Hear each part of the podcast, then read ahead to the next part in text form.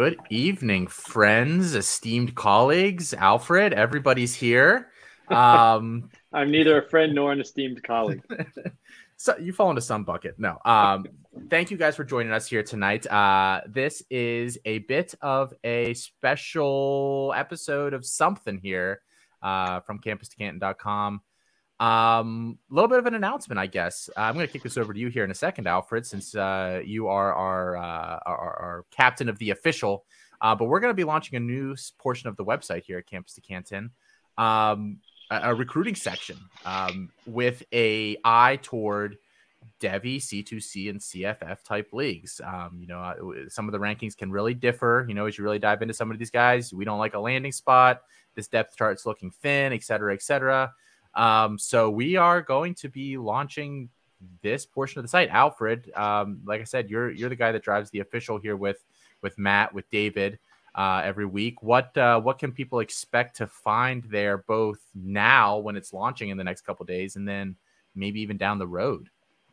Yeah, this is really exciting. Something's been brewing. You know, we had the idea feels like almost a year ago. I mean, I know we initially started a lot of stuff about the 2022 class um, where you know, kind of after we did the freshman guide, I know that Matt and David were interested in really diving into recruits. I was interested in um, getting that out to the people, so we started the official.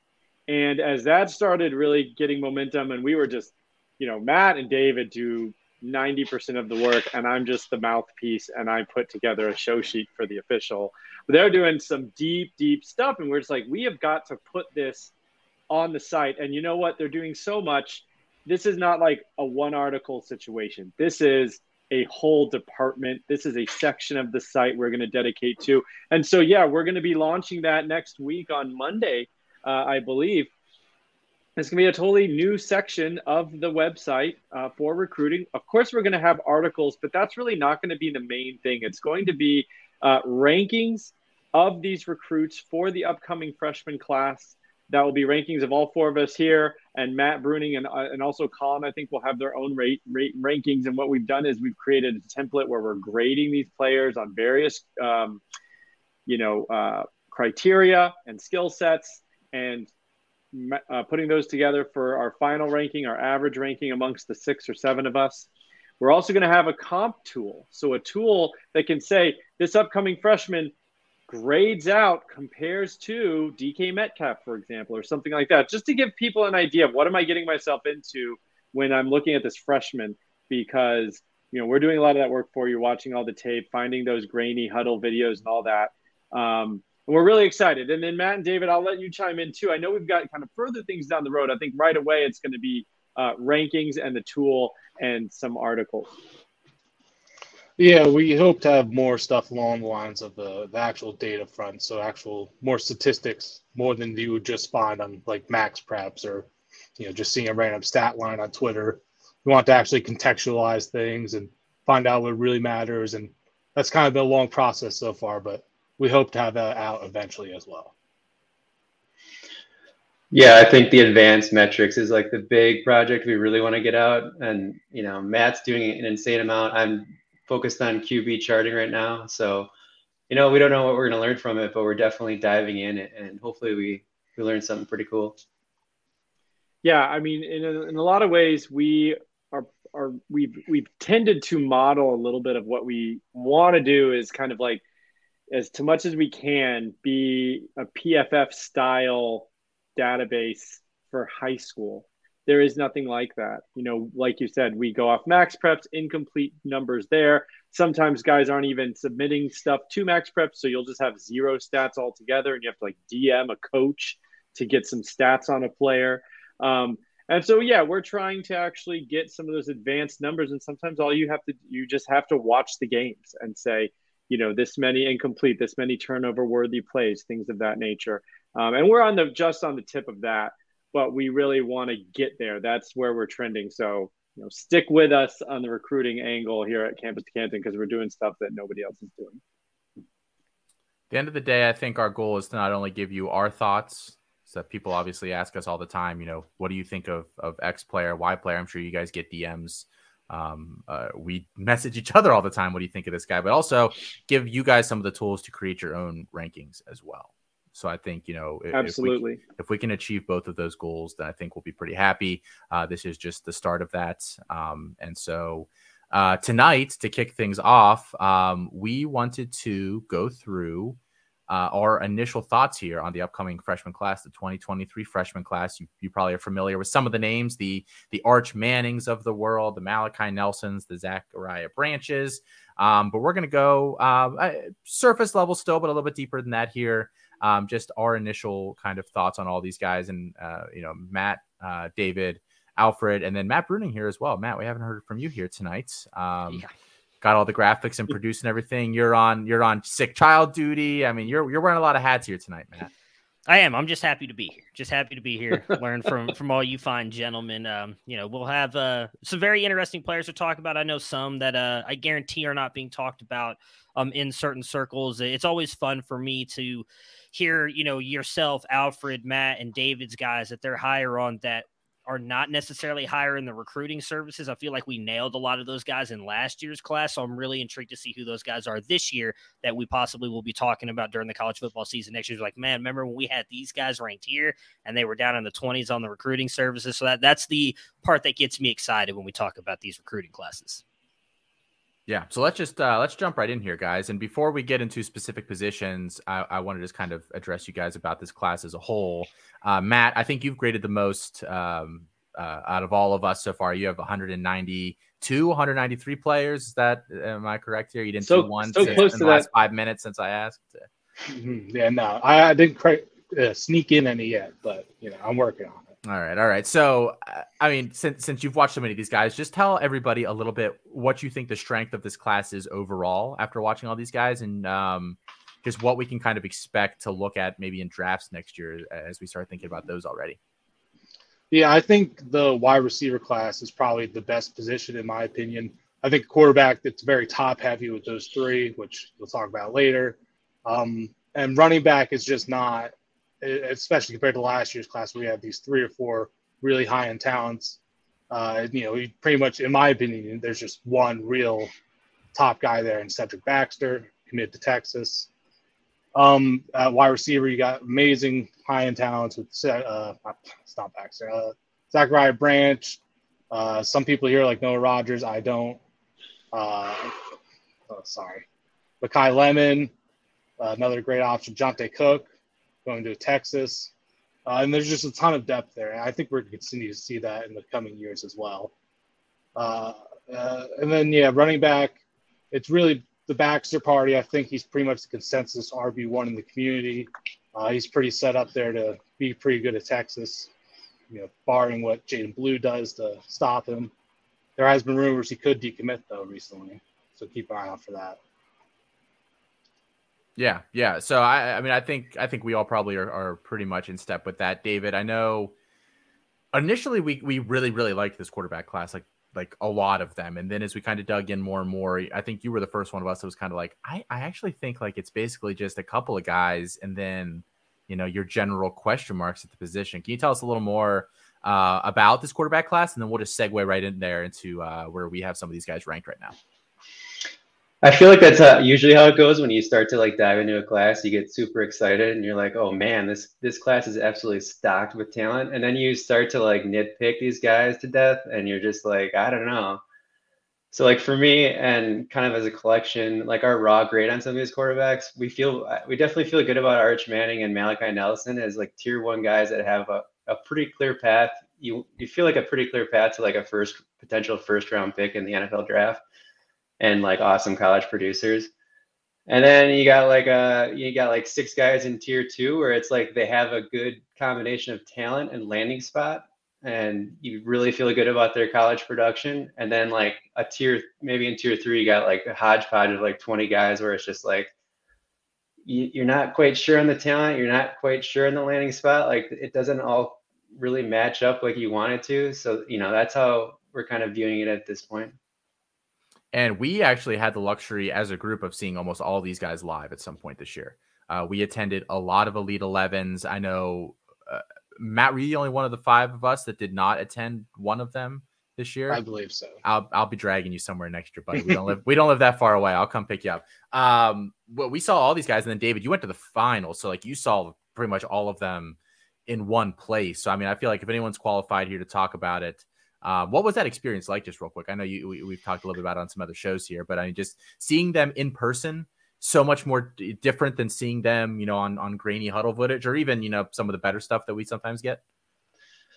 Yeah, it's it's interesting experience. Like I think it's useful to kind of get an up close personal look at these guys and just kind of get an idea for their size and like the velocity on their passes and kind of their demeanor in general.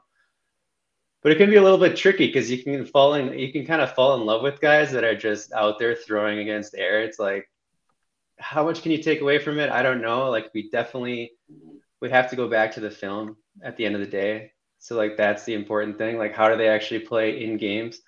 But you, you can still pick up on, on stuff and, and you know get a gauge for for the talent overall. All right, so let's dive into our top 10 quarterbacks here. And this is kind of what we're going to cover on this one, our top 10 at each position. Uh, sorry, tight end. We do not have 10 tight ends yet. It's Deuce Robinson and everybody else. There you go. You're welcome. Um, so let's talk quarterbacks here, guys. So just real quick before we talk about this, so you'll see on the screen here right now if you're watching this on our YouTube channel. Um, we have the 10 quarterbacks here. You can see, you know, school that they're currently committed to. That's not set in stone. You know, National Signing Day hasn't come here yet. So any of these guys could switch to a different spot. You've got their name, height, weight, all of those kind of measurables uh, to the best uh, that we have the ability to collect those right now. Then you're going to see that right column that says adjusted grade. So basically, without giving away exactly what we do, we have a template that everybody grades all of these each position has its own separate template that we grade all these guys on. We get a raw grade. You can see everybody's for transparency transparency's sake. You can see everybody's uh, individual grade for all these guys broken out. If you want to, you can sort by you know different rankers on on the site. Basically, then we pull an average together and then we weight it based on the importance of the position. So again, that's why we don't have ten tight ends on here because tight ends kind of get nuked in this ranking. Um, quarterbacks obviously get bumped the most, and then running back and wide receiver somewhere in the middle of those. So that adjusted grade there, it's out of you know uh, technically the perfect prospect is a 1.000. Uh, I would imagine with our templates that we will never see that, but I don't don't want to say never to say never. Um, I, I highly doubt it. Um, so so let's hop in here. Those top 10 quarterbacks. And Matt, can you bring that up again just real quick? I'm sorry.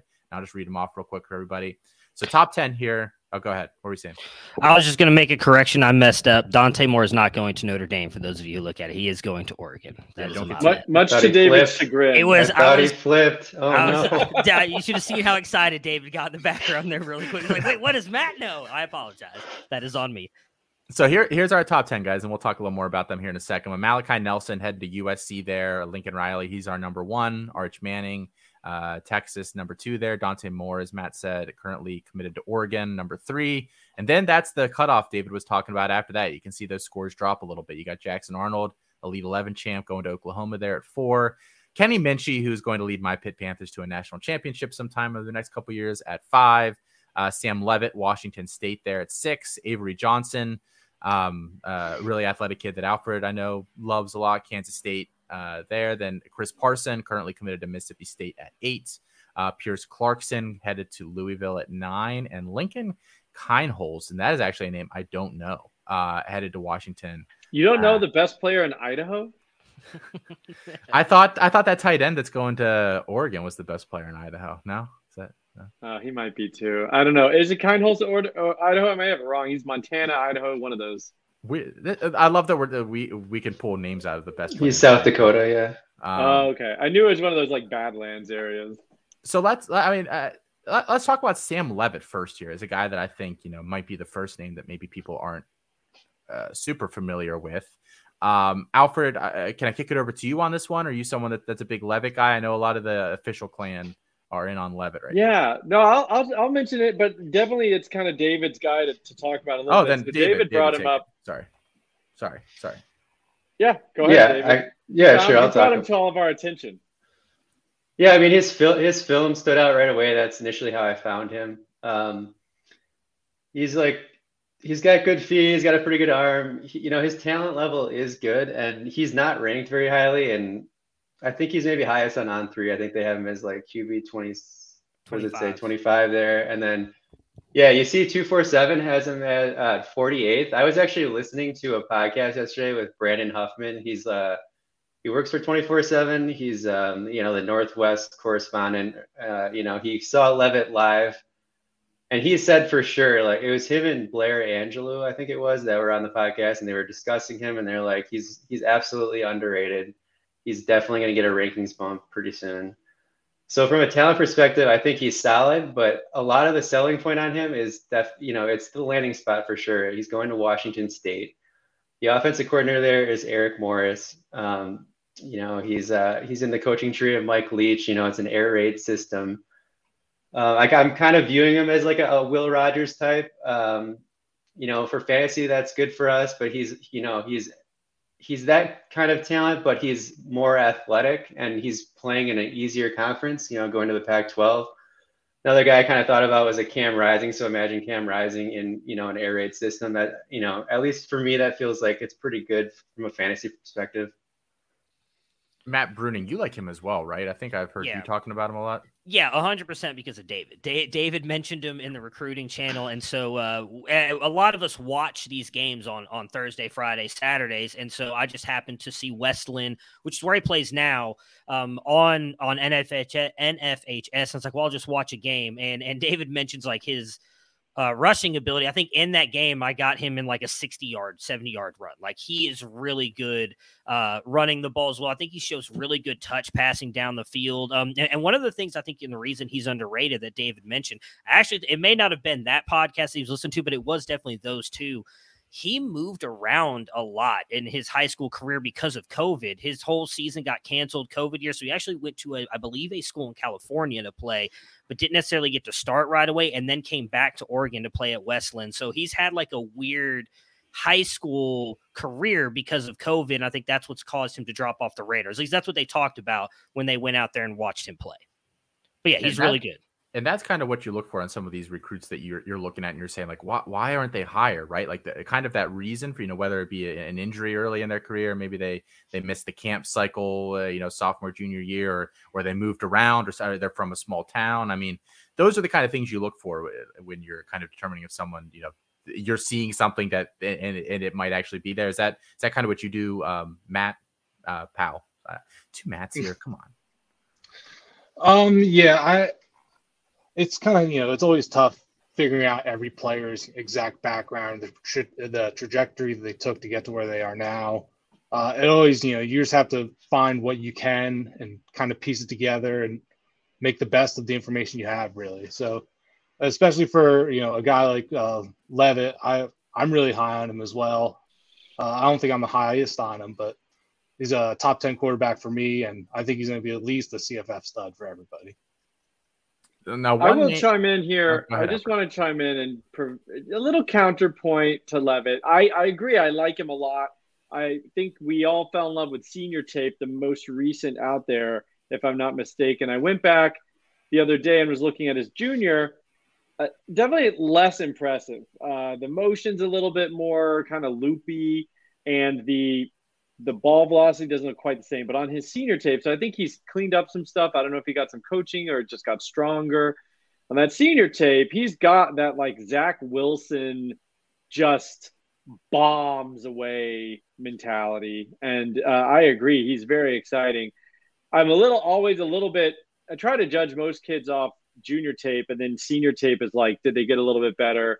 If there's a huge change between the two, it makes me just a little bit more uh, you know, kind of nervous about what was happening just before senior year. Like Devin Brown's another one where, you know, he was kind of like nowhere and then went crazy senior year and we all fell in love with him, put him as like quarterback three. So that's the only thing. But yeah, Leavitt's more recent stuff is pretty fantastic. Yeah, he's he's really got those like deep bucket shots, you know, cross field, 40 yards down, just dropping it to a to a streaking receiver. So he's got some big time throws on that tape, and that's really impressive. And he's athletic, like everyone said. Yeah, I mean, just to mention like his senior film, because I, I know I know David's watched a lot of his games live, so have I. Like the big thing with him and why I think at least I have ranked him. I just looked, Matt. You actually do have him graded higher, just slightly over me and David, if I'm looking at that right. So you, you do have him graded the highest. I think the reason I like it as much of him going to Washington State, like David mentioned, is I actually think you can almost talk about the way Cameron Ward makes plays and that he does the same thing. Now, granted, it's a high school level, so we need to see him do it on the college side, but he is a guy who will run around and find time to create a play. He doesn't always throw the ball down the field. There's uh, a couple plays. If you go back and watch the Friday Night Lights or search uh, tw- search my Twitter, like I've posted of him running around. It feels like he's running around for 50 yards behind the line of scrimmage before he just fires like a bomb for a touchdown. Like he's got that playmaking ability that I think will work really well in the Pac 12 and at Washington State. And I think you'll note, um, hearing everybody talk here, that we do factor in in these grades, there is an actual numerical value given to landing spot, both, you know, roster, coaching staff's penchant for developing talent and perceived depth chart in front of them. I know those things can change with the portal, but we we are factoring some of that in. So um, interesting notes there from all those guys. Um, one name that you didn't probably hear us mention at all would have been Austin Novosad here. Matt, I know you've been on yeah. Novosad like nonstop since you saw him in Elite Eleven. So you did what David said not to do, and you fell in love with this kid. Um, and now we now we're trying to you know smack some sense into you. Uh, but you still believe in Novosad, even though you know maybe the yeah. collective is a little lower on him now. Yeah, I mean, he's still he was actually one of I, I, have him on here as as my sleeper because he's not on here as you can see on the screen. So David and uh, Matt Alfred, I believe, mentioned they've got this great athletic comp tool that's coming out with the recruiting side as well. So I tried to pull some of the most intriguing comps for these players, and he got a Hendon Hooker. Now it is only at seventy four percent, which is not great. But I do think he's got all the tools, and he was actually in our top 10 until one of us adjusted their grade on him and gave him like a 50, which makes no sense to me, but that part is not what we're discussing tonight. But he's got all the, the talent in the world. Like he's got a very strong arm. Like, like I'll put it this way when you post a clip online, and even Felix agrees with me because he vehemently does everything he can to disagree with me. Hence all the Quinn Ewers stuff that's happened over the past year. When I can post one clip of him throwing a ball and, and Felix can say that dude's got an arm, he's got, I think, one of the best arms in this class. We're still working through, or I shouldn't say we, I'm not. Matt and David are working through some QB like throwing stuff. And I know it's not perfected yet, but if you go in there and look at that, that bears out in their metrics there as well. I believe he had the second highest out of everybody they had in their graded. Like he has a very strong arm. I think he's got incredible mechanics as well. Now, I will say he has not looked great this year. Some of that I do think is the jump from 5A to 6A um, which they are playing much tougher competition. But he's still been passing for over 200 yards and multiple touchdowns every single game. The only game he looked bad in was against Westlake, which is like a nationally ranked team. They were, I think, number six or seven when they played him. And even then, he played well up until the end of the game when he literally, in like four or five consecutive drives through a couple interceptions and then had a fumble, which ended up costing Dripping Springs the game. But overall, I still think we're going to, or at least I will, I'm not going to move him too far down because I actually think the landing spot at Baylor is a great place for him as well with his arm and the wide receivers they have on the outside that can get deep. I think he's going to be really good for the college game. Before we get, I think we have one more quarterback sleeper that that someone wants to talk about here. Um, I do just want to ask. We have this cutoff kind of here noticeably in our rankings between three and four. You know, Nelson Manning Moore kind of in the, a tier of their own. Jackson Arnold, though, I mean, he he is the Elite Eleven champ. He's going to a big program with an offensive coordinator that has a uh, history of success there. Um, so why aren't we higher on Jackson Arnold? Uh, can can a Jackson Arnold hater please stand up and tell me, uh, Big Wide? I, I know Matt, you're not the guy to go to here because I think you have him the highest of all of us. I think uh, I do. Yeah. D- David, I, Alfred, either of you guys want? I'm not a hater. I'm trying to find my actual uh, so, number I mean, I, grades I can um, jump in while while Alfred's yeah, looking sure. for his. Um, I don't think the arm strength is quite as there as I thought it was earlier this year, and and he's got some balls. It's like we I've talked about him on almost every Friday Night Lights. Texas, as as Matt and David can tell you, have like professional camera work at almost all of their high school games, so it's much easier to watch those streams and kind of see that. Um, and David, I know, has posted a ton. Like he's almost always watching Denton Guyer games. You go at Solving Football and search Arnold, you'll find a ton of clips that he's posted there's a lot of times that that ball is just kind of hung up in the air. And I don't think it's getting down the field the way we thought it was, the way it looked like at the Elite 11, some of the stuff that David posted. I love the rushing upside. He's got a ton of those highlights, but I don't know that the arm is necessarily where I thought it was going to be, which is kind of what had him up above some of the other guys. He actually dropped recently um, which we're all fairly close on him. There's nobody that really stands out except, well, big wide receiver guy does have him a little bit higher, but all of us are pretty close. I just think that part is what dropped him for me a little bit. Yeah, I, I think I agree there. with that. Yeah. In the in the ball speed test that Matt was talking about, he did score pretty low. I made, went on my way to find you know a lot of throws on him because it, it was alarmingly low. So maybe I am a little too high on him still. I do really love the rushing upside, obviously. Um, another thing, I think he has had a few games this season where he really did struggle. I think he got shut down at least two or three games this year, and that's definitely something to worry about as well. Even though he is going against, you know, very high level Texas competition. I know Matt and David and Alfred. I mean, you guys talk about this on the official at times. You guys factor in, you know, strength of, of schedule, and I, I felt like he he might be a guy that would pop a little bit in that metric. Um, but David, I guess I'll come to you since you're the one who hasn't hasn't talked on him yet. Is that it, the other stuff just just weighs too heavily to to for that kind of you know outside type metric to bring him up? Um, I think it's just like he's gonna he's gonna check all the mark uh, all the statistical thresholds you want to see i think from an efficiency efficiency standpoint. And i'm just looking at his like strength of schedule right now. It's 45.4 which is you know it's very good. Obviously he's playing 6a texas football. Um, i think he's gonna come in pretty ready because of that.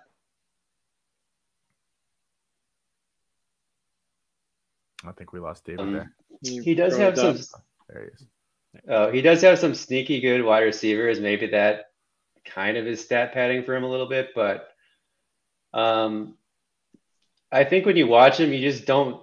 At least for me, I don't see like a huge ceiling with him, like from an NFL standpoint. Like maybe like a day two guy, but like he, for me, he kind of like trends to be like a potential like NFL backup.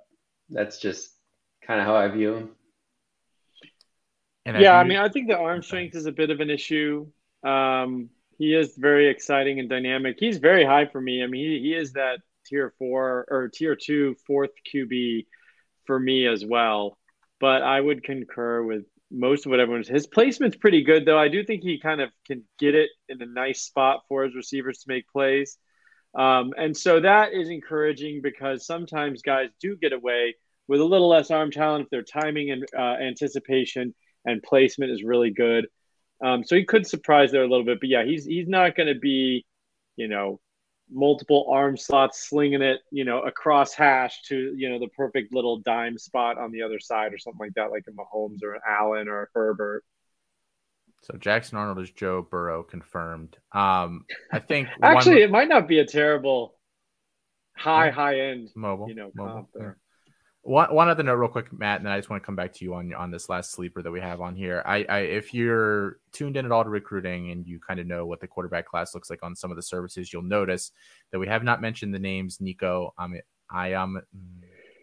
It's been a while since I've done I am Lava. I am a lava. Yeah. Nico is not on this list. It was not mentioned yet, and neither is Christopher Vizzina. We have both those guys graded um, fairly lowly in the class. They are at this point the 64th overall players in the class and the 69th overall player in the class. So they are five stars that I think are riskier. Although I think with Nico, he at least goes to an elite offense with a depth chart that's fairly bare um, and an opportunity to do some things fairly early in his career. So I think that could be a uh, from a value perspective, maybe a saving grace for him that maybe Vizzina does. I mean, we're we're all out on Vizzina, right? Like I, you yeah. couldn't convince me to touch Vizzina in a draft next year to save my life. Um, yeah, quite um, frankly. I, I think we should know David and I are actually kind of David especially are kind of going up on Nico a little bit just because he's landing in such a great you know, spot. And that starting job is you know they they should be handing it over to him just on that. You know, he got eighty million dollars. It's going to be hard to not give him that job. I think. Yeah, I, I raised him a little. No matter how bad we think he is. Yeah. Just because of that, too. Yeah, like if he, he was literally high, but he moved up. Yeah, if he was literally going anywhere else, I would have him in tier three, but I, I pushed him into tier two because it's Tennessee. The landing spot's like literally perfect in my mind. I think not- Nico is a really interesting case study, and we'll see how it plays out. You know, because what David was saying, seeing these guys in person, you're literally two feet away from them, you know, just walking around on the field at Elite 11.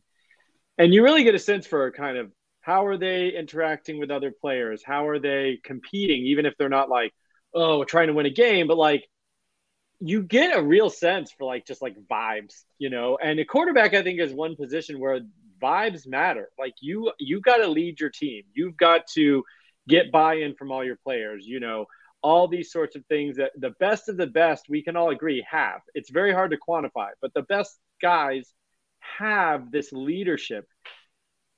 Nico doesn't have it at, to me at all. Like he just he does not have that. He can flash the greatest arm talent, you know, where it's just like a flick and it is that exactly what I was talking about before, whereas like, you know, cross the field to a pinpoint spot and a receiver going to the sideline, boom, right there. He can do that. He does not seem to have that fire, that drive. And I'm I'm I'm only saying this because like I, I saw him up close and personal, and then there has been some other weird kind of like journalistic stories we've heard about him. So it'll be an interesting case study. That's one reason why I'm not bumping him up that much because like even if he's at Tennessee, can he honestly like I have some questions like can he get on the field? Is he going to be like a Harrison Bailey where he just doesn't cut it, never gets really that hold of the team of the offense and transfer somewhere else and we just like wonder what the heck happened. I mean, that honestly wouldn't shock me. I think the talent is there, but with quarterback especially, you've got to have more than just the arm talent. And so it'll be an interesting case study.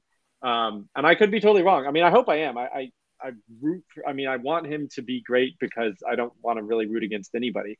But I'm just that's my perception. I almost wonder if other players feel that way too, because he hasn't really been able to recruit anybody along with him to Tennessee. It's an interesting um, point. So just like Arch, the day he committed, you know, everybody. Yeah, Baxter. Their way he's over. got two or three stud yeah. receivers. Same with USC. Yeah. yeah. And, just, uh, and just, Malachi. Just a point there. You have to back that up. And then Matt, one last uh, sleeper here. I actually really like this kid as well. Yeah, uh, before I get to him, I just want to mention because you mentioned Vizzina. A, a, lot of that I think comes from, and I know David can talk about this because he's watched a couple of his games. He just plays really bad competition, and he has not been good at all. And I think going into Clemson, we know he's going to have to sit behind Cade for likely two years. I think is another reason why, at least I am kind of out on him. I still have him graded fairly well because I think the he is a good passer and he doesn't have a ton of help around him, but they don't play great competition. He's looked horrible in every game that I've watched. I I mean, he got blanked by Mountain Brook High School, which. I have friends that live in Mountain Brook in Birmingham, and it is not you, you can't get blanked by Mountain Brook.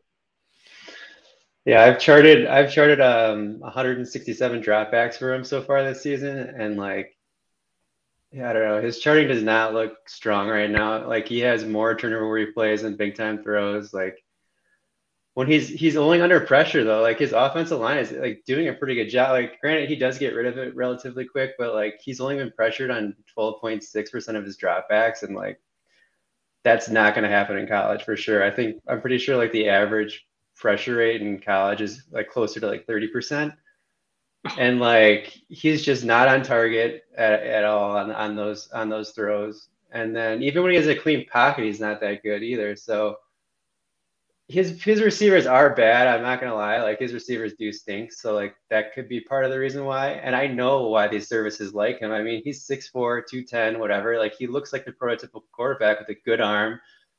When he does have a clean pocket, it's it's it's solid. Like he has a good throwing motion and stuff.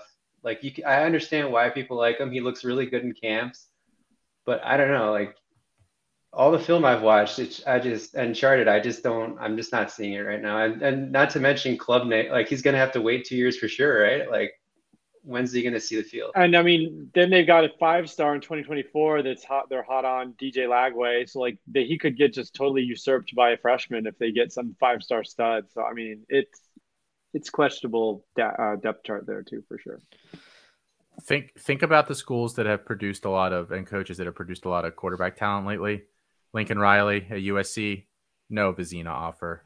Steve Sarkisian at Texas, no Vizzina offer. Mm. Uh, you know, Alabama, he's in their backyard, no Vizzina offer. He did get that's, one from Ohio State and he got one from Clemson, but that's a big deal. Those, actually, those kinds of things are, are interesting. Yeah, Yeah. Okay, Matt, coming back over to you. Yep. Last last guy here on the quarterback. Uh, so Aidan Chiles, uh, he is committed to Oregon State, three star, and if, if you guys are watching this on YouTube, you can see. I mean, he actually, he, so he moved up. He was not 17 or 13 for 24 seven or sports on three till recently, where he played um, a very good game against Warren High School and Nico, uh, actually. But it's really his legs, and I, I love the landing spot here for him. If if you guys watch any Oregon State. You stay up late and watch Chance Nolan. He's got a little bit of uh, rushing upside as well. Aidan Chiles, I think, blows that out of the water. He's extremely dynamic with his legs.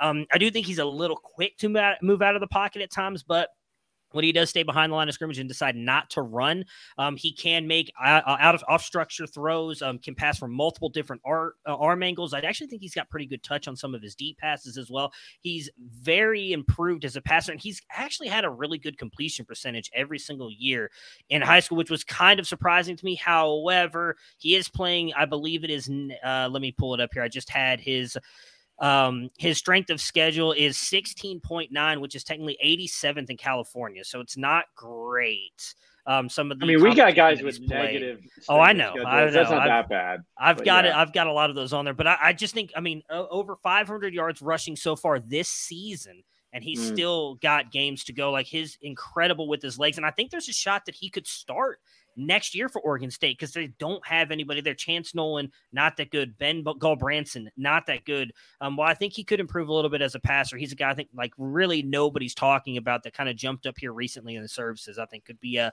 more of a fantasy guy for us on the CFF side than really an NFL guy moving forward.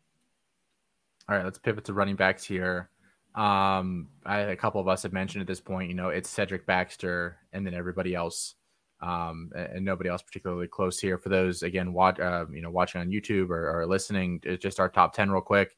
Um, Cedric Baxter, top. He's he's committed to Texas right now, but as we've also alluded to a couple times here, there are rumors that maybe he's looking elsewhere. Uh, Justice Haynes, number two, headed to Bama.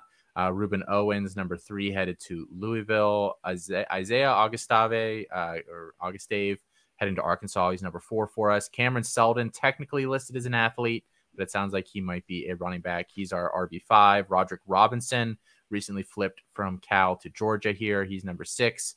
Kaden Feagin headed to Illinois. Uh, big boy back there. That's how they like him. Uh, number seven. Richard Young, number eight, headed to Bama. Uh, Dontavius Braswell, number nine, headed to South Carolina. And Jeremiah Cobb uh, headed to Auburn. Um, so why is Baxter the, you know, obvious, you know, elite only to, top running back in this class. Uh, Matt, I'll come over to you first since I think you were you kind of mentioned it earlier. Just what what about him uh, puts him in that that you know range for you? Yeah, so the starting point for me there is obviously his uh, size-adjusted athleticism. He is you know extremely fast. We've timed him at over 21 miles per hour. He's listed at like 215, I believe. Oh, it's right on screen. 215. Um, and not just not just that though, he is a very good runner in general. Uh, I think he has really good footwork around the line, good vision. Uh, he really maneuvers well going up to the second level. You know, getting around backers, making a few nice sharp cuts here and there, and he's very very physical in the open field. And once he you know gets through that second level, he's pretty much gone every time. If you guys had to pick another back that was closest to him, I think we all differ on this a little bit. David, I'll come to you first. Who is the next guy for you? Uh, my second guy currently is is Rueben Owens, and you know I'm thinking about I'm thinking about like the situation at like Louisville and and how much they love to run the ball and stuff like that. But from a talent perspective, um, you know he can catch passes. He's you know he he's explosive. He's a really good athlete. That's definitely something I value in a, in a running back, and pretty good size as well he kind of checks all the boxes. Um, I know you kind of pointed out like he's not the greatest decelerator, um, and and I can see that too. So uh, he's actually significantly lower than me for Baxter. So it's like I like him, don't love him, but I also love the CFF um, potential for him. Alfred, who's your second guy right now, or your first guy? If you are you are you the one who doesn't have Baxter first, or? Uh, yeah, I'm I need to adjust Baxter because like when I think about him, I do think about him as the as the running back one. Number one, going to Texas, that offense. Um, I you know, and he's he's 220. I mean, the, the math is simple here. He's 220 pounds, I think, and he can hit what 22 miles per hour. So the, I my my knocks on him are a little change of directiony, a little side to side agility. I really value that. Do I value it too much? Maybe. Um, I don't see a lot of that in his game, but like he's big and he's really fast, and that's going to be really good at Texas. Um, my second guy, well, my first guy right now is Justice Haynes, uh, who Matt I know thinks is kind of met all around. I think he's like really good all around, but I agree there's no like wow, hang your hat on this criteria or this characteristic that you're like he's elite here, but he's just very good going to Alabama. I think he's better than Richard Young, more all rounded uh, than Richard Young. And then I've got a Marion Peterson as my number two right now, which I need to get on his senior tape because he was a junior. His junior tape to me is phenomenal. Receiver, he's electric. He's fast, straight line. He's got juke, miss, make you miss ability as well, and he's lined up as a receiver multiple times. Um, but he's listed. I think we we we had him at like 185, 190 as a junior, and now he's listed as like 210 or even 220 on on three, and so they're usually the most accurate.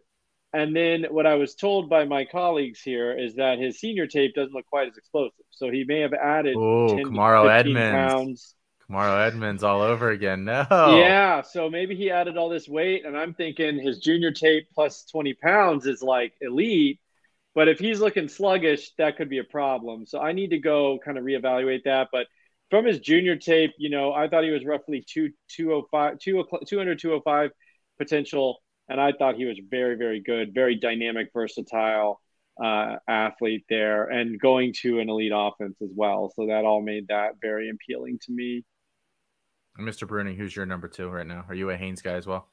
I do have Haynes up there. I, I like him. I don't disagree with with some of the things that have been said about him. Like he doesn't have that. I get. I hate I don't I try not to use the word elite anymore after you and Felix just like beat me up about it. But I, I don't think he's got like this massive standout trait like uh, Cedric Baxter does.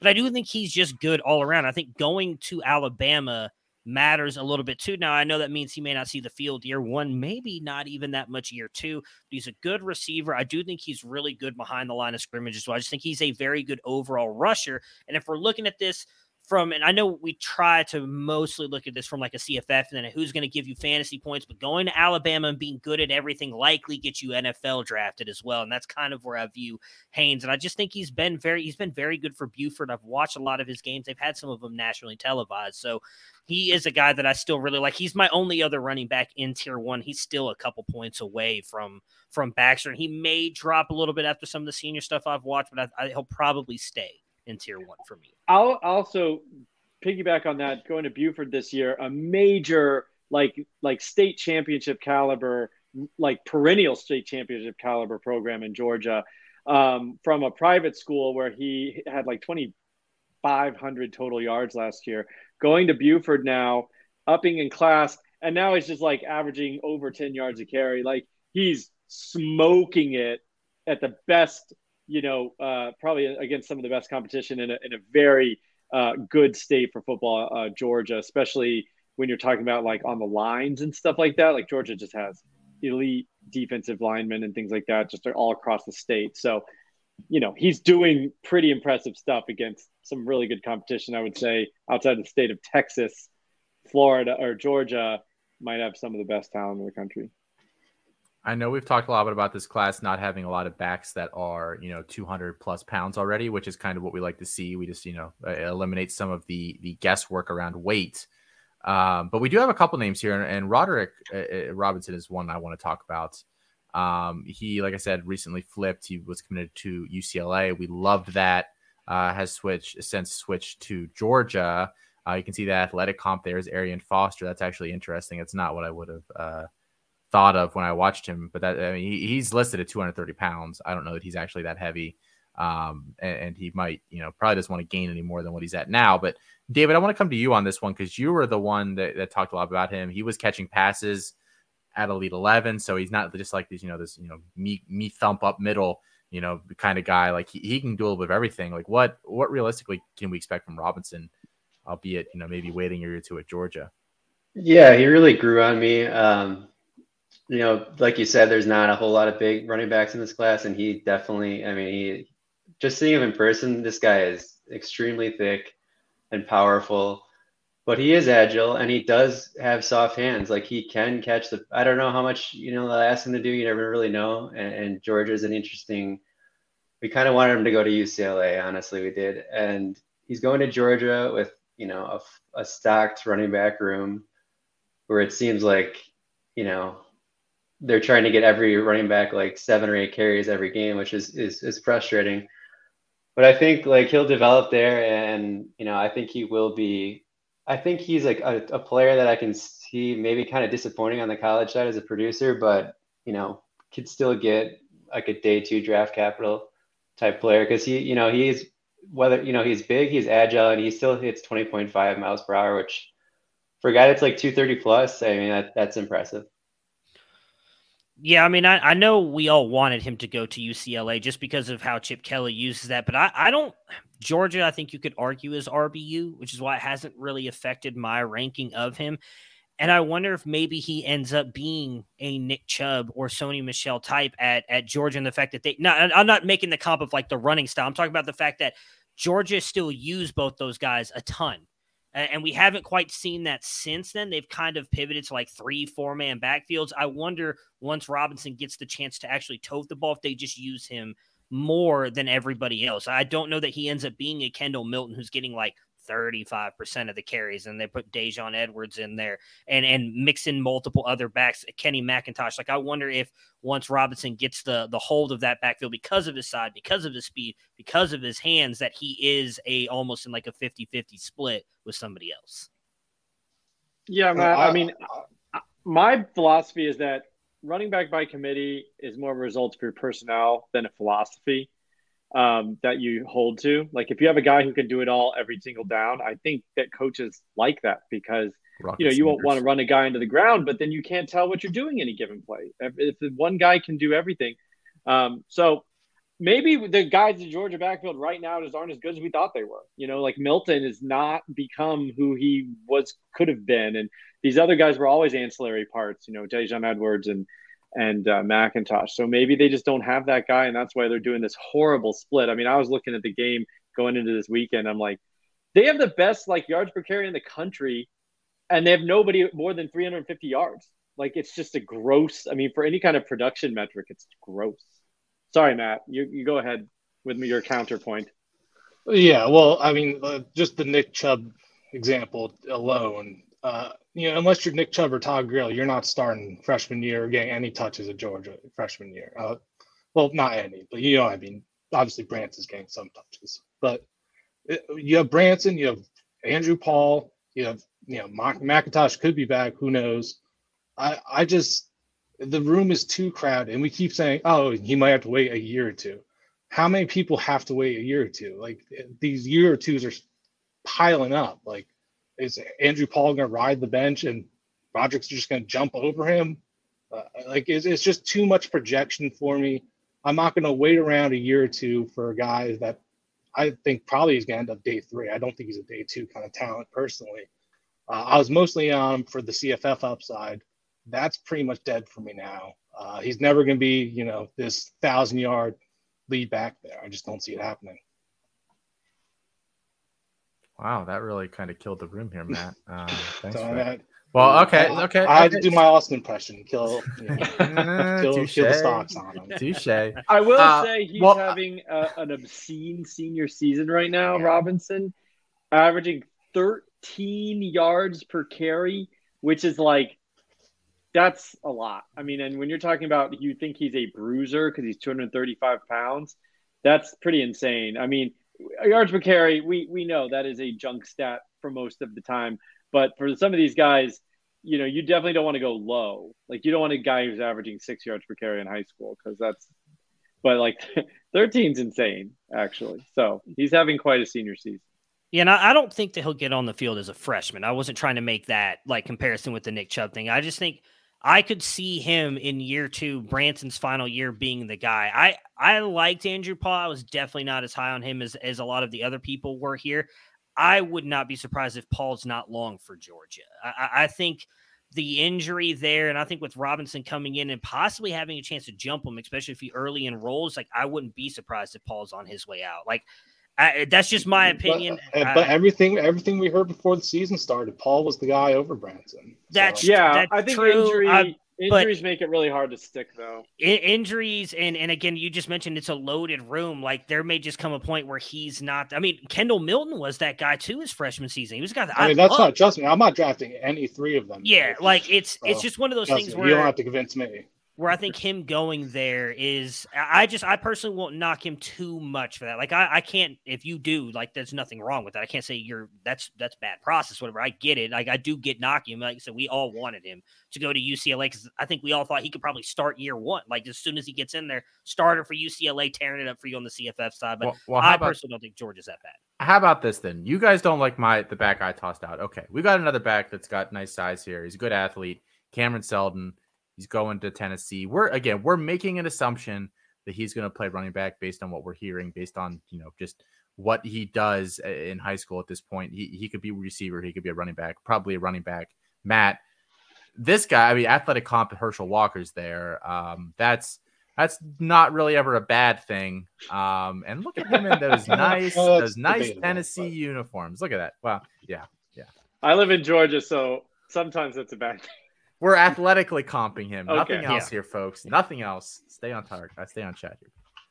Matt, take it away. You like him. You like Seldon a lot, right? I mean, he's Uh, yeah, I like him a good bit. I mean, his his uh, assessment is really just a total projection on what he can be. We haven't seen much of what he is currently, other than you know a dozen or so plays of him just breaking free and running past everybody else. But you know, he's six foot two, 220 pounds, clocked over 22 miles per hour several times. He claims to run a 4.2.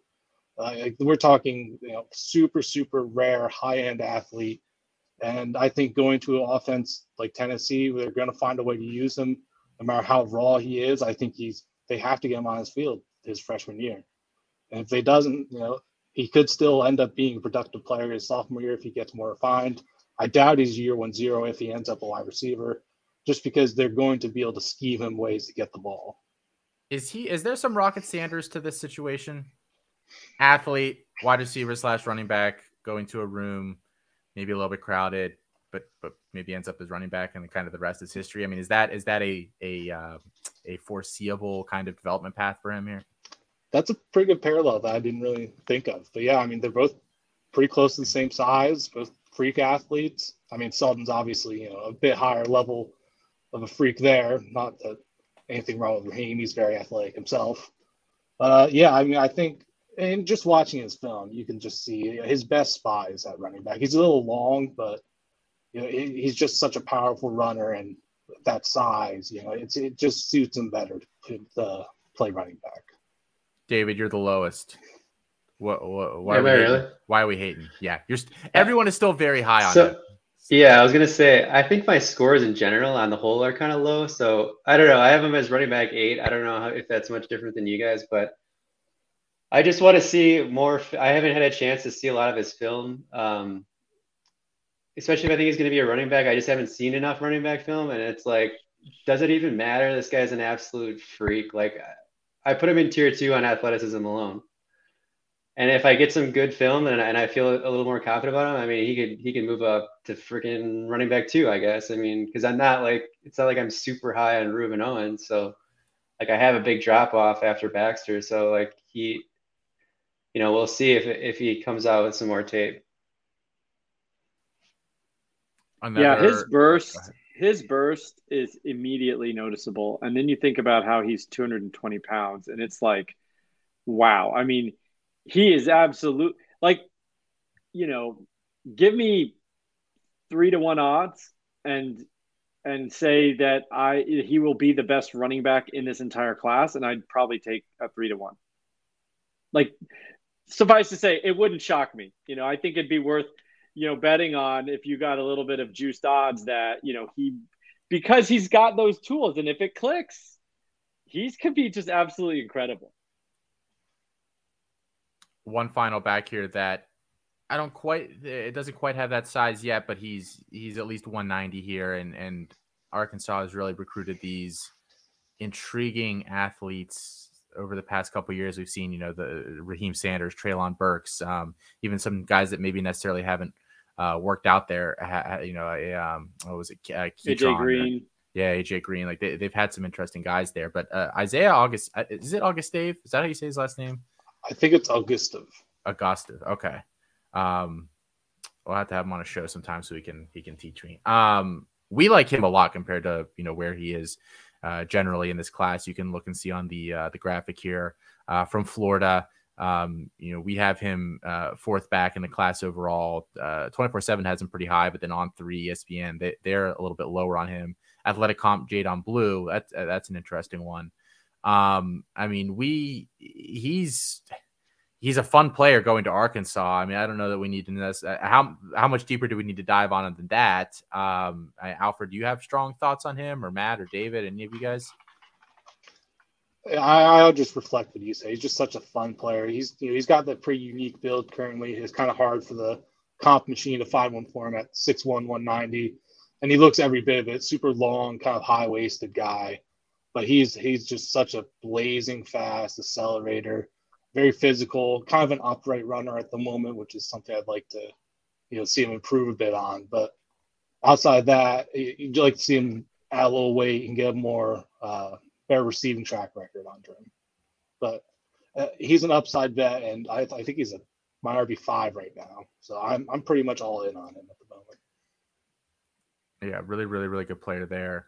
Um, let's pivot to some wide receivers because we, we talk, you know, you guys said this is the the best part of this class. So let, let's put our money where our mouth is here. Talk a little bit about uh, some of these guys. So um, our top 10 uh, here for the class, um, looking at, at, at, these guys here, you're going to notice a lot of guys going to the same school, um, which is pretty much how it is every year. Uh, Zachariah Branch right now is our is our number one. He's headed to USC, uh, a Tyreek Hill esque kind of player. Number two is Johntay Cook. He's currently committed to Texas. Uh, number three, Makai Lemon, uh, committed to USC, and he plays with Malachi Nelson right now. So you've got you know the, the, the shower narrative already going on with those guys. Uh, Jurrion Dickey, number four, headed to Oregon. Uh, Jaden Greathouse uh, out of Texas. There, he's headed to Notre Dame as of now. Brandon Inniss. Uh, going to Ohio State. Noah Rogers going to Ohio State. Keon Brown. There's a name that's a little deeper that maybe you aren't familiar with uh, currently committed to Oklahoma. Malik Benson, actually a JUCO kid, but we thought that he should go in uh, with his crop since he'll be in you know uh, supplemental drafts this year. He's headed to Alabama, and then last but not least, DeAndre Moore Jr. Uh, currently headed to Louisville. Uh, Matt, since you are the Zachariah Branch number one fan, I'm pretty sure you have the the URL for his his his web his his, his uh, fan club webpage. You've got T-shirts um, all sorts of good stuff. So what's what makes him number one um, in, in, this class for you? Yeah, I, I mean, you turn on the tape, you immediately see you're dealing with such an explosive athlete. Uh, you know, obviously very small. Well, not very. 5'10", 172. I think his official measurement is actually 5'9 currently. But I, am not overly concerned about. It. He's going to be majority slot guy. You know, next level and in the NFL when he finally gets there. Um, and he's he's really a very refined receiver to go on top of it. He has great hands. He's you know pulled off several contested catches, one-handed catches. Uh, you know he wins all levels of the field.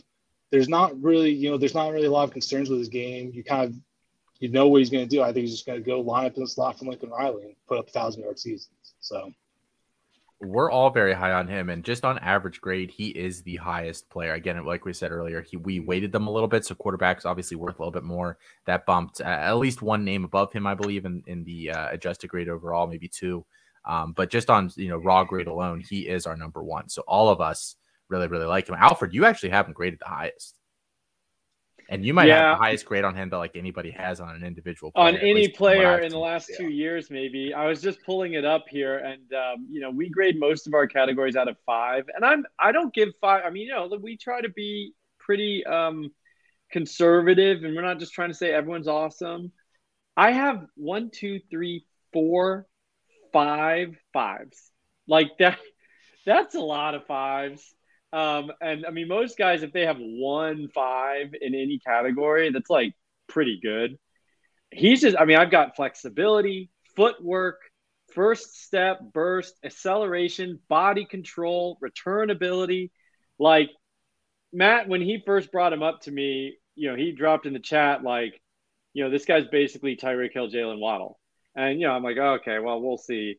And he just did. I mean, he's got that acceleration, deceleration, body control that's just, you know, it's like they're operating at such a high level, but they can like make adjustments so quickly. And that's the thing with Tyreek Hill. You can tell in the NFL and Jaylen Waddle, like they're in perfect control of their movements, even though they're operating at in like the fastest guy in the field. But they're never like they're always one step away from like altering direction or something. It's just it's remarkable. He's got it. He's got that twitch, and um, I agree with Matt in terms of your projection. Like pretty quickly, you know, he's going to take over at, at USC. So we should expect right. him to play for the Dolphins at some point. That's what you're yeah. saying. I think so. I think so. Well, there he really is in that mold of like the you know the kind of receiver the NFL is starting to go more towards. He can just get open on you know any route pretty much any against any corner. So I, and I, I really like, think that Waddle comp is pretty much the thing on. with the thing with Branch is that like it's not even you know some guys were like, hey, if you dream on this and he hits his 99th percentile outcome, he could be this guy. Like we do that all the time, right? With Branch, it's like I see it now. I mean, I think he could play in the NFL next week. I I think he could get open in the NFL next week. Like uh, he's just he has it. I mean, uh, it's pretty it's pretty remarkable. And, and one thing that uh, neither one of those guys mentioned, he's an incredible special teams player as well. Like the amount of punts and kickoffs he's taken back. I think one of the first uh, highlights David posted of him actually on Twitter was him taking like a punt back. You go look, he's an extremely good special teams player. Which will immediately, I mean, he'll he'll play like day one at least on punt returns or something. Yeah, they don't really have, and to my knowledge, a guy like that there. So yeah, I could see him doing that. Um, Lemon, Makai Lemon, heading there with him as well. And again, he's another guy that's listed as an athlete. He's going to play wide receiver there for them. Uh, he's currently catching passes from Malachi Nelson, so th- they'll be best buddies there. Athletic comp Jordan Addison, which is really intriguing because he's that's kind of the guy that he'll be replacing here uh, once Addison moves on to the NFL.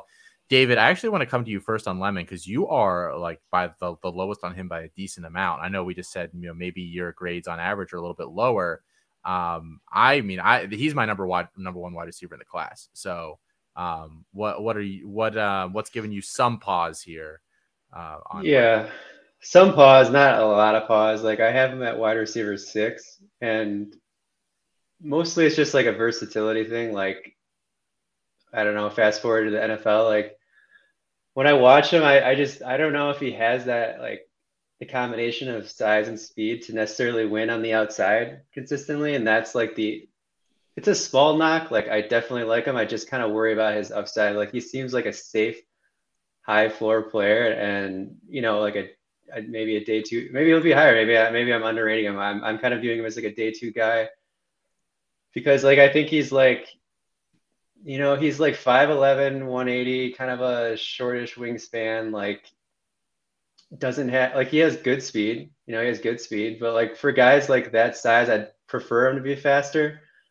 But like with a Jordan Addison comp, I mean, if that's his comp, like that's you know, I that definitely seems promising because it's it sounds like you know Addison's probably gonna go in the first round at this point. So I think it's just like uh not completely sold on his ceiling type thing, but I I, I still like him quite a bit.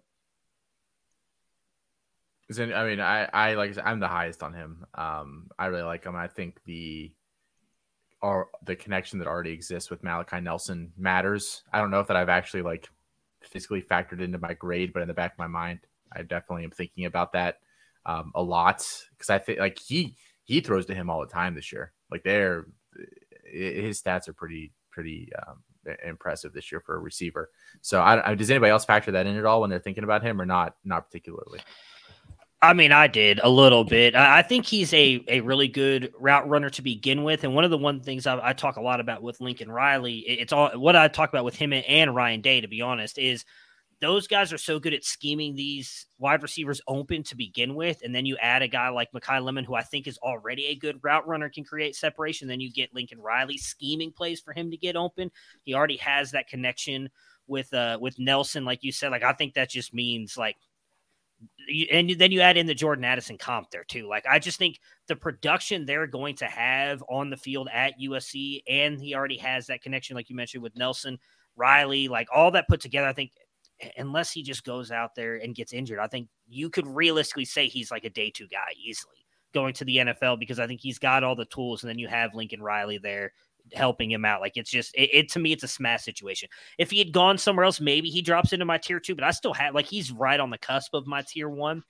I think I've got him like just graded above that. He is in my tier one, but I, I don't. He's good. I, I think overall, like I, I, think he does have a very. I think David said he has a safe floor. I, I do agree with that. Like I don't think there's a massive ceiling, but I do think he's a very safe floor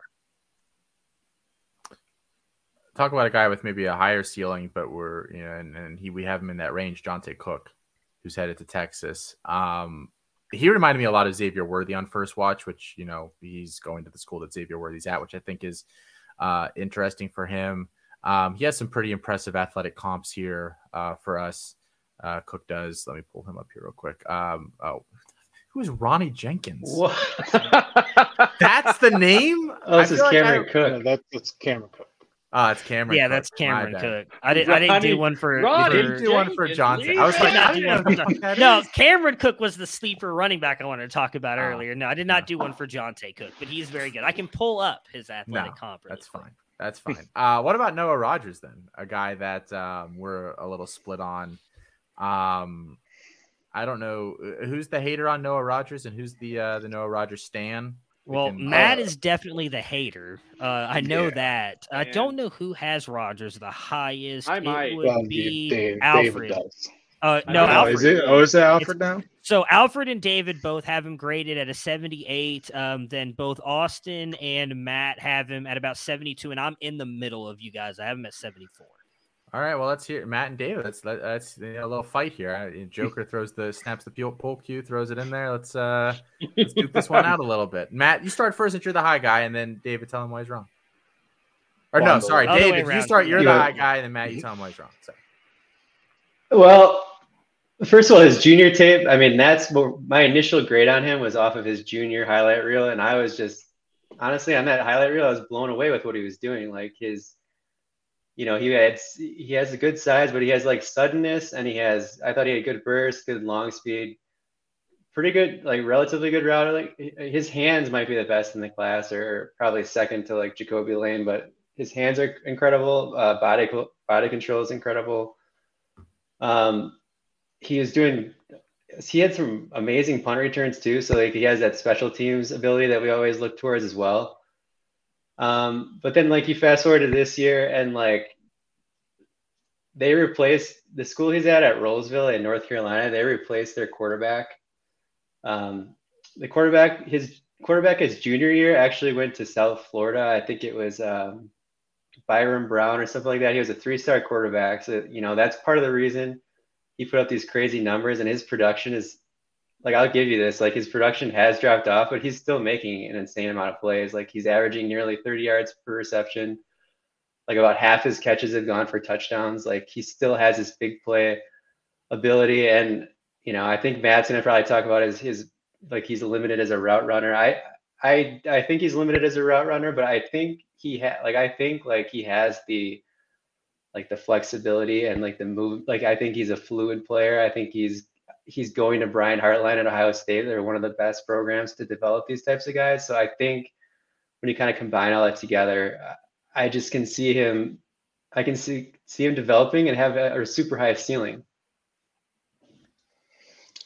Yeah. So you know, I agree with a lot of what David said. His junior highlights are fantastic. Um, unfortunately, the highlights aren't representing what he is like on a down to down basis. Uh, I've talked about some, a lot of lot about him already. I feel like a lot of the viewers probably heard this at this point. Um, but I, I don't think he's that good of an athlete that we should be uh, propelling him up this high for how unrefined he is. I think he's relatively one-dimensional player, mostly just a downfield guy, and he's especially proven that this year. Which I David, this sound like you have his stats up. Is he is he over 20 catches yet this season? Is he just over? I don't have updated ones, but yeah, uh, it's it wasn't looking good. It's not. He, he, was down significantly on catches this year. Fourteen year. for his quarterback is terrible. Let me say that. Yeah, but yeah, 14 catches through the season so far, and 30 yards per catch, half of them are touchdowns. Because yeah, they're just throwing up you know 40 yard goes to him, and only 14 on the year. Anyway, Uh, and when you look at the guys Ohio State has brought in over the past three or four years that have been successful, uh, Jackson Smith-Njigba, a refined player coming in. Garrett Wilson, refined player coming in. Chris Olave, refined player coming in. Marvin Harrison, refined player coming in. Julian Fleming, not a refined player, and a freak athlete, which Noah Rogers is not. So what I just don't know what we're going to be doing here with him. He's not the type of player Ohio State typically goes after. And he's already got these two much more refined players, more highly touted players in the same class as him. Um, yeah, that's pretty much all my thoughts. I, I think that pretty much covers the gam- the gamut there. I don't know if anyone else has anything different to add. Um, I mean, I, I graded based on his highlights, like David. Um, since my grade, I've learned this from big wide receiver guy, and and I, you know, he does seem like he potentially there is that caveat of like, is he a highlight player? and you know the the down to down is is more concerning. I mean, uh, Matt Powell. Oh, and something I didn't bring out. He he's playing bad competition in North Carolina. But you know, they're and good for the state, but yeah. you've watched the whole game. I mean, you've told us like some body language. He's not, you know, really intense on every single play. That's concerning to me. I mean, I think that does translate. I think when you get to the next level, you really have to be intense on every play. Um, both for your teammates and your coaches to want to reward you and things like that. But anyway, at this moment, yeah, I'm a little more on David's side, but I, I definitely value Matt's opinion. I think it it's could be we could be getting trapped by a highlight guy. Fair but enough. then I also I, I also like well I'm gonna err on the side of Brian Hartline and trust Brian Hartline, although they've had some busts like Julian Fleming potentially.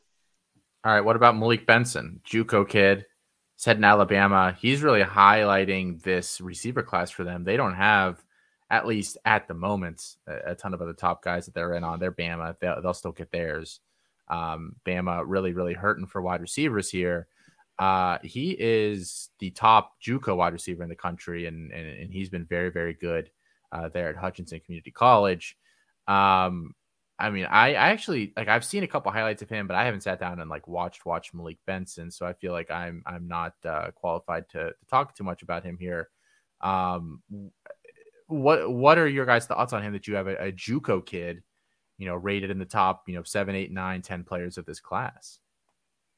Yeah, well, I'll just speak to like our decision in general, and I'll throw it to them for a film discussion. But we said, hey, you know, this is weird to have a JUCO guy, like you said, kind of included in the freshman. Usually they're kind of afterthoughts, they're roster fillers, things like that.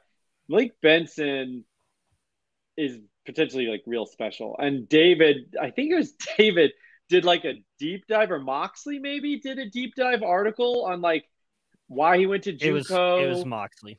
Okay, Moxley. If you read that article, you can go find it on our website he has a very unique story that you can kind of understand like why he went to JUCO. It's not your traditional grades thing. I don't think it wasn't a traditional like late bloomer. It was offense and some other stuff. Uh, I think related to his pathway, but um, he's he's potentially very special, like Jameson Williams type special for that Bama offense. But what do you guys see specifically, David and Matt? Matt, you cut up his film recently, so maybe you want to talk about how, how he looks this year. Uh, yeah, I mean, he pretty much looks the same as he did last year. He, he's, you know, he's semi a one dimensional guy as well, as I was just saying with Noah Rogers, but he does this one thing extremely good, which is being an insane, insane fast player. He's a certified track athlete. I think he uh, was a 10 4, 10 3, 100 meter, something very fast, which is, you know, what you want to see and he's just you know he's lighting it up and playing at Hutchinson Community College in Kansas. Uh, these guys just don't have a chance. He's not you know is he the, is he the fastest there. human being to ever walk through Hutchinson, Kansas? Do we think is that do we feel good putting money on that?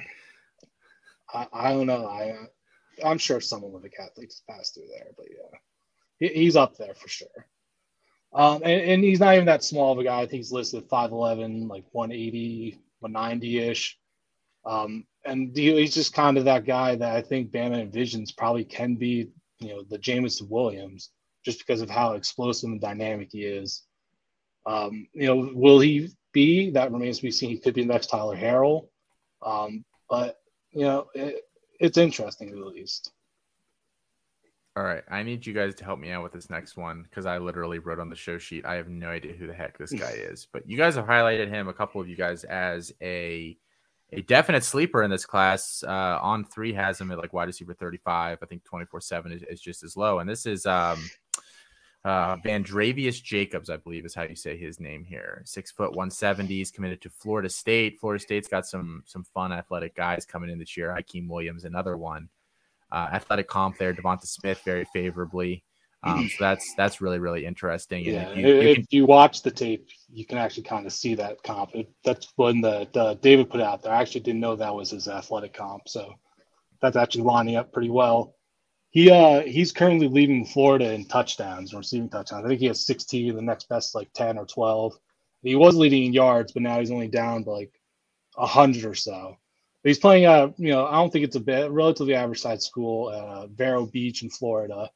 And he's kind of that long, thin outside receiver. Uh, he's very explosive. He can go up and get the ball. You know, well, well-rounded skill set. He's good after the catch too. So uh, there's just a lot of really interesting traits there. I think um, I think I really like his upside going to Florida State. especially considering how raw Hykeem is. I think uh, Vandrevius is the guy that can kind of come in and produce right away for Florida State. You feel the same way, David? You think he can play there pretty early? Yeah, I think so. I mean, pretty good, pretty good route runner at this stage. He has a really, he has a really good release too.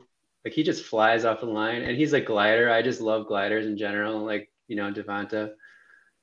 Um, surprisingly strong after the catch. You know, for a guy that's six foot one seventy, he he definitely appears skinny, and but he doesn't play that way at all. Like he's he's out there breaking tackles. He's he's killing angles. Like guys just can't get to this guy. It's it's pretty cool to see. He's just very slick.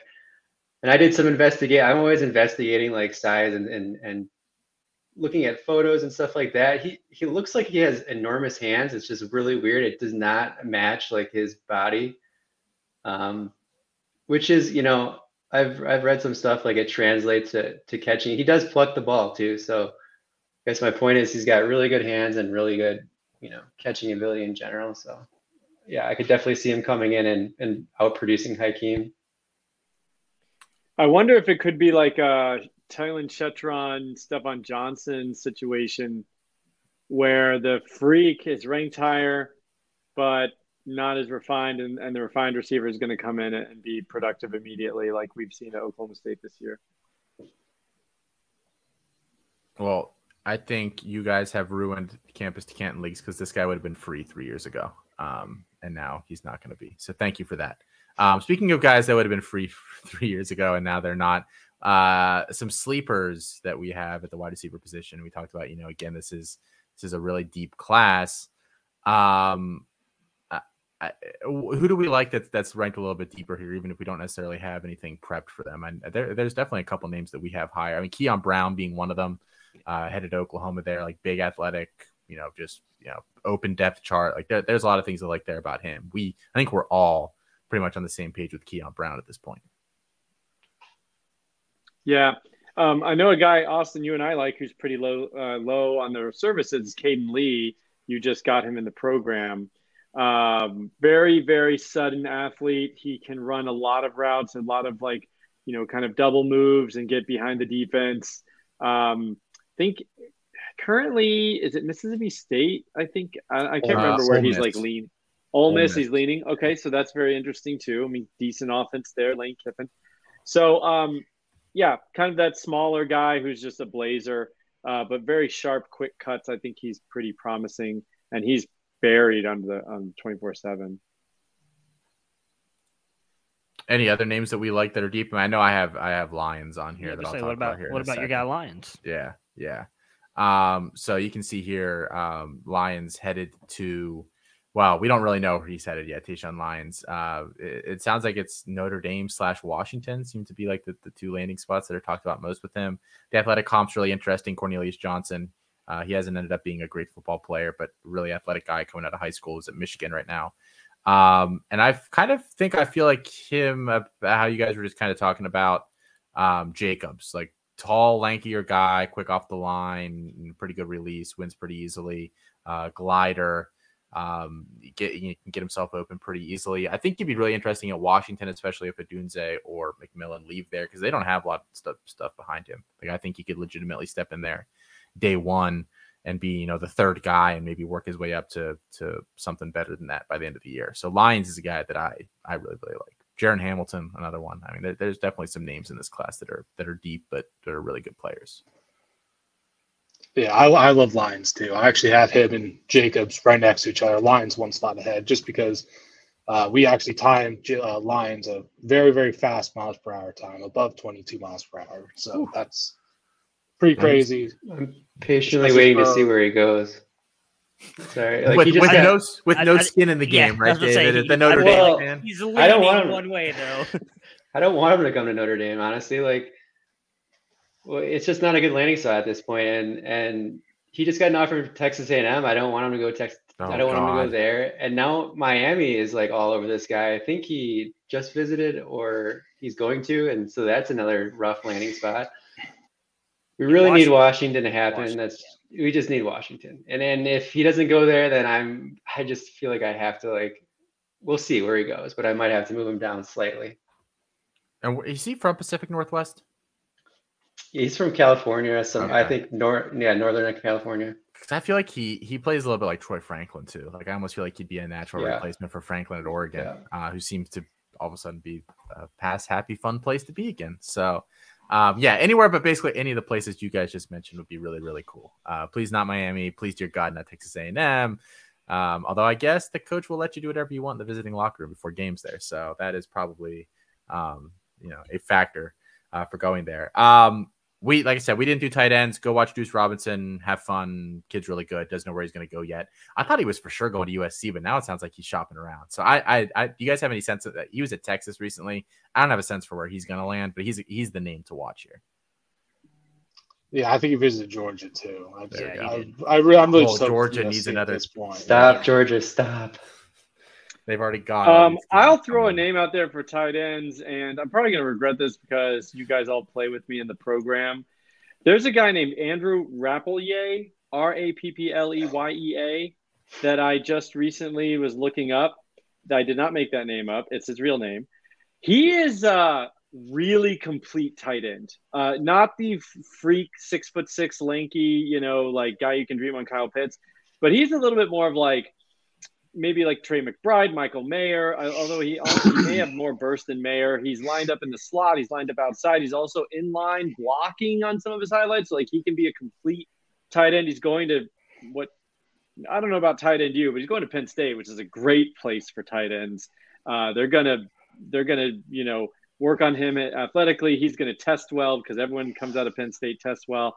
Um, I'm pretty like he like I haven't done extensive tight end research, but like he's easily like right up there after Deuce for me. So that's a name for you. Super deep. Don't don't chase him in the program. He's mine. I just found him. Yeah, David and I actually do have some tight end grades, and he's our consensus tight end three. So yeah, he's yeah. he's a pretty good pretty good player. Yeah. All right, real quick, guys. We're, we're going to bring it home here. I just want to ask all of you one player that you seem to differ on the consensus here uh, the most honor, you know, one of them, one that sticks out in your mind, and just um, tell us a little bit about him and why why we're going to regret the day that we uh, we uh, ranked him differently than you. Matt, you want to start first since you're uh, right at the top here? Yeah, I'll go with uh, Kaden Feagin just because all of you have refused to grade him up to this point. I put some respect on this man's name. I didn't get there he's, yet. He's, this guy is going to be a super producer in college. He has very high NFL upside just because of his size and athletic ability at this point. Um, I think it's you know I think he should be consensus top ten RB for everybody. David, let's. I'm gonna. How how high do we have Hykeem as a as a collection here? Uh, good question. He dropped a little bit for me, and it's not because he said he wasn't going to Pitt. He's my wide receiver 12 now, I believe. He's so. wide receiver 44 overall for us. Holy 44. Be right. Are you sure that's not uh, total overall? No, I'm sorry. Yeah, sorry. He's he's player 44 in the in the class. I'm sorry. Yeah. Oh, okay. Because I thought he, he was pretty close to. Anyways, I have him as my uh, wide receiver 22 right now, and I'm That's basically just on his like side athletic profile. Like he's 6'3", 215. He hits 22 miles per hour. I get it. He's like a he's an absolute freak show. But I just question like I don't love his tape and he's he's just he's an old for so we already that's like already a red flag in itself. Like he's old for the class. Mostly for receivers. I think maybe that's the only position at this point that we know that. And he's just still very raw. So I'm just kind of holding out a little bit. I want to see his senior tape, which I haven't really seen anything. He doesn't really post on Huddle too often, and I haven't really seen. I've seen some stats on him, and they look really, really bad, almost so bad that I can't really believe it. So I just I want to make sure I can kind of cross verify that with a different website. Maybe 24/7 will post it at some point, or I can or I can dig around on Twitter to see, you know, if he's posting better numbers. But he's a guy that I'm just not sure. I'm not, I'm not sold on him yet. Alfred? This is a guy, a good or bad, that will regret. Yeah, either way. Consensus ranking. Um, I think that I'm just gonna go Nico. Like, I think I already explained it. I just think he could be like a like a no, but like just not make it in college. Like it just like evaporates and we're just like, what the hell happened to him? So I wouldn't draft. I mean, he's pretty much undraftable for me. My grade reflects that, but like, I would not really feel comfortable rostering him. You don't. The, the landing spot isn't uh, attractive enough for you. No, because it's it's like my take. My take is that I'm not sure he will like make it. Like the rigors of big P5 college football and you know, I just I I'm not sure like he might he might not start for Tennessee. I I don't know. Do you think the NIL thing is real? Like the eight million dollars? You think oh, that's real? But like if he's so he'll play. Yeah, I guess that's true. He will play. He will get a chance to get on the field. I don't think it's it's going to be. But even Harrison Bailey did, and you know, not they're not the same guy. But I mean, like highly rated, who just like dissolves into nothing, and we don't even know what happened. Matt Bruning.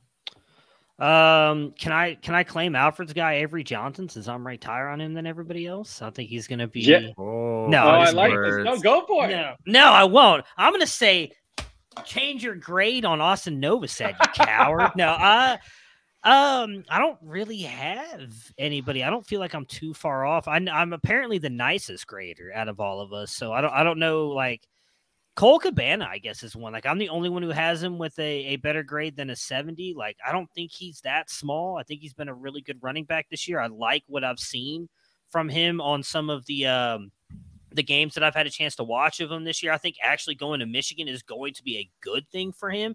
Uh, I think he has some of the best bursts in this class. He's got really good patience, good hands, really good special teams. Like, I think he's actually going to be really good at Michigan. And not that everybody's super low on him compared to me, but nobody has him in their tier two, and I think he deserves to be up there. So I was pleasantly surprised with Cabana. I can I can see that he's right just below a point seven, a seventy for me, but he he's interesting guy. So I'll toss out mine here real quick. I uh, I'm not like that much lower on him, but I don't get the recent rise on Eugene Wilson the third. And I'm sorry, Alfred. I know I feel like every player I pick is one of the is a guy that's going to your Gators. You just hate Napier. You I don't. You just, just hate, hate Billy or Napier. Correct. Um, I he's a smaller wide receiver. I don't see like elite athletic ability, and I don't see like anything that is special he does on the field. Like I don't know that his his yak ability will necessarily translate to college. Um, I think that he's lacking some flexibility for his size, which I think kind of limits his separation at times. Um, he wins like you know like crossers and stuff. Like that's basically they just get him open on it and just let him run. Like he's not really getting open any other way. I think there's a lot of work to be done there. And i mean i guess i think i gave low marks. Do you trust that coaching staff to develop him at that at this stage? I'm not sure that i do.